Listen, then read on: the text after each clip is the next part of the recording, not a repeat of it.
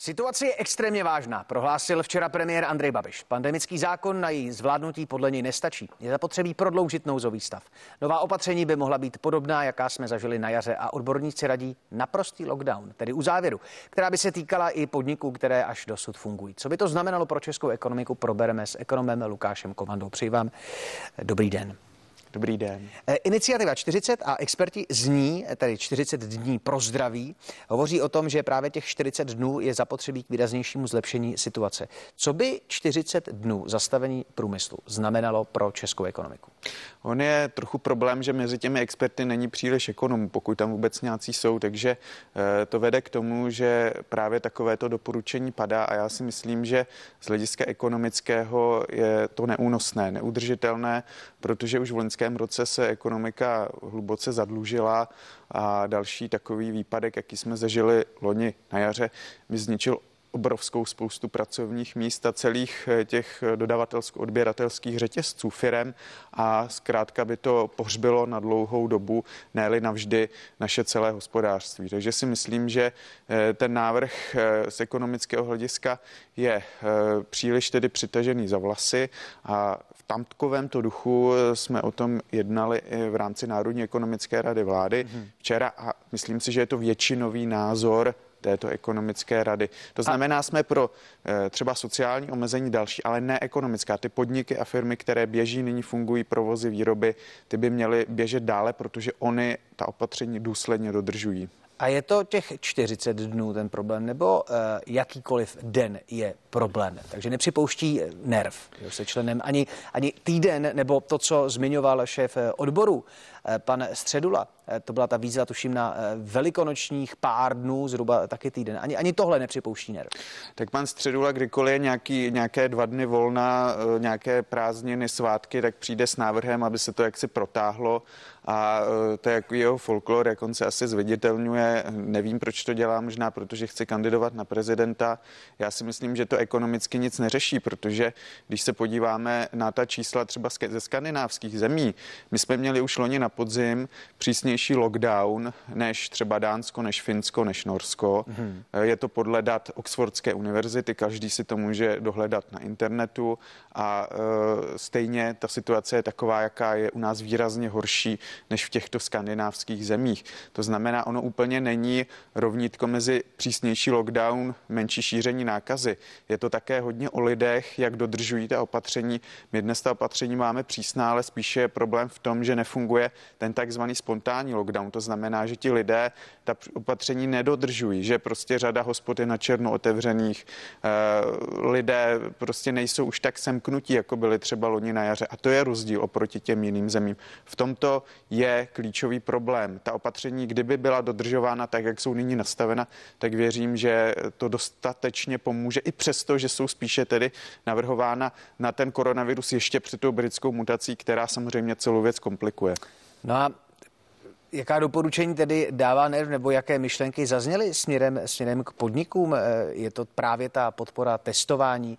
Eh, tady bylo několikrát zmiňováno to antigenní, ale asi PCR je možná lepší metodika, nebo je to nějaká podpora eh, v případě, kdyby bylo možné, což legálně nejde sehnat si vakcínu pro podniky. Co je to doporučení směrem k podnikům a jak tedy nějakým způsobem tu situaci zlepšit a právě zmenšit ty sociální kontakty, protože pracoviště se ukazují jako právě ta místa, kde se nákaza šíří.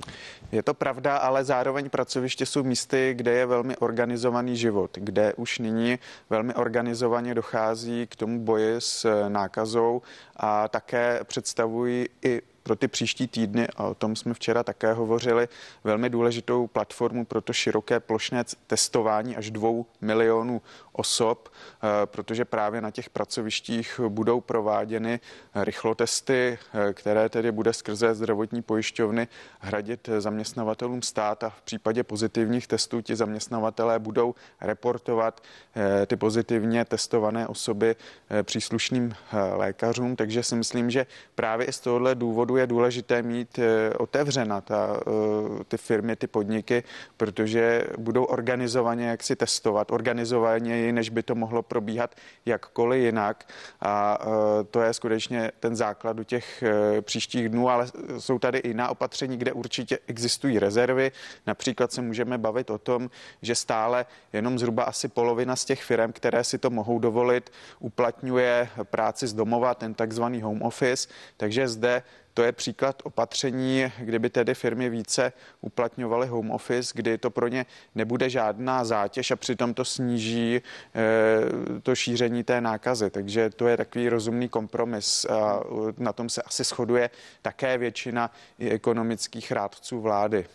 Jak se daří v té komunikaci eh, vlády směrem k průmyslu, k těm podnikům? Jaká je ta spolupráce? Funguje eh, tenhle aspekt dobře nebo jinak? Eh, tak samozřejmě neříkám nic nového. Živnostníci, podnikatelé, podniky, firmy se dlouhodobě stěžují na chaotické jednání vlády, na to, že tedy vysílá různé signály. Nedávno jsme toho byli svědky, kdy se vlastně začalo koketovat s myšlenkou rozvolnění paradoxně v těch nejhorších dnech, co se týče epidemiologické Říkali, tady jsme ještě v úterý řešili, že se v pondělí otevřou školy, že? Eh, je to tak, takže toto je opravdu chaos, eh, který by nemusel nastávat a bohužel nastává dlouhodobě. Nastává uh, v posledním prakticky roce a to děsivě znejistuje, znejišťuje jak podnikatele, tak firmy a to pak uh, jak si omezuje jejich schopnosti plánovat. Takže na toto apelujeme už dlouhodobě, nebo apelují na to firmy, podniky, svazy, komory, aby v tomto tedy uh, vláda byla průzračnější, jasnější, ale bohužel Není tomu tak, stále se ta situace nelepší.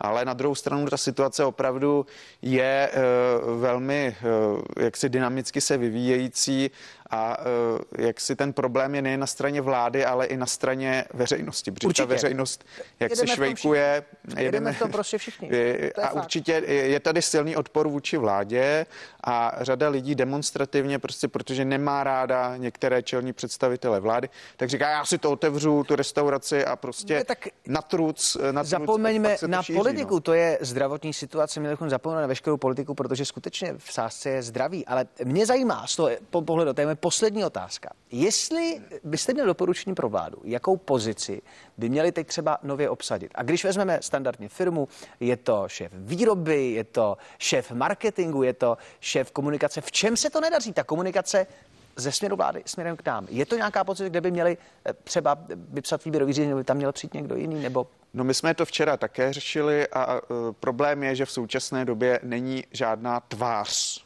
a teď to beru skutečně marketingově, tvář celého to je boje s pandemí, protože e, tvář e, pana Primuly se jak se zdiskreditovala. skončila Fedenu. E, přesně tak. E, takže novou tváří by se měl stát pan Petr Smejkal, epidemiolog, e, měl by být novou tváří boje s celou tou pandemí a myslím si, že to může být jeden z kroků, jak přece jenom zvýšit tu důvěru veřejnosti ve vládu, protože z marketingového hlediska ti stávající členové jsou prostě odepsaní, marketingově říkám, ne politicky už jim ta veřejnost nevěří. Takže je třeba přijít asi i s marketingově novým hlediskem, ale i další aspekty jsou důležité, další opatření, zejména v sociální, nikoli ekonomické oblasti. Ano. Děkuji mnohokrát, Lukáš Kovanda. My uvidíme, jaké nakonec budou závěry české vlády. Dozvíte se to pochopitelně ve vysílání CNN Prima News.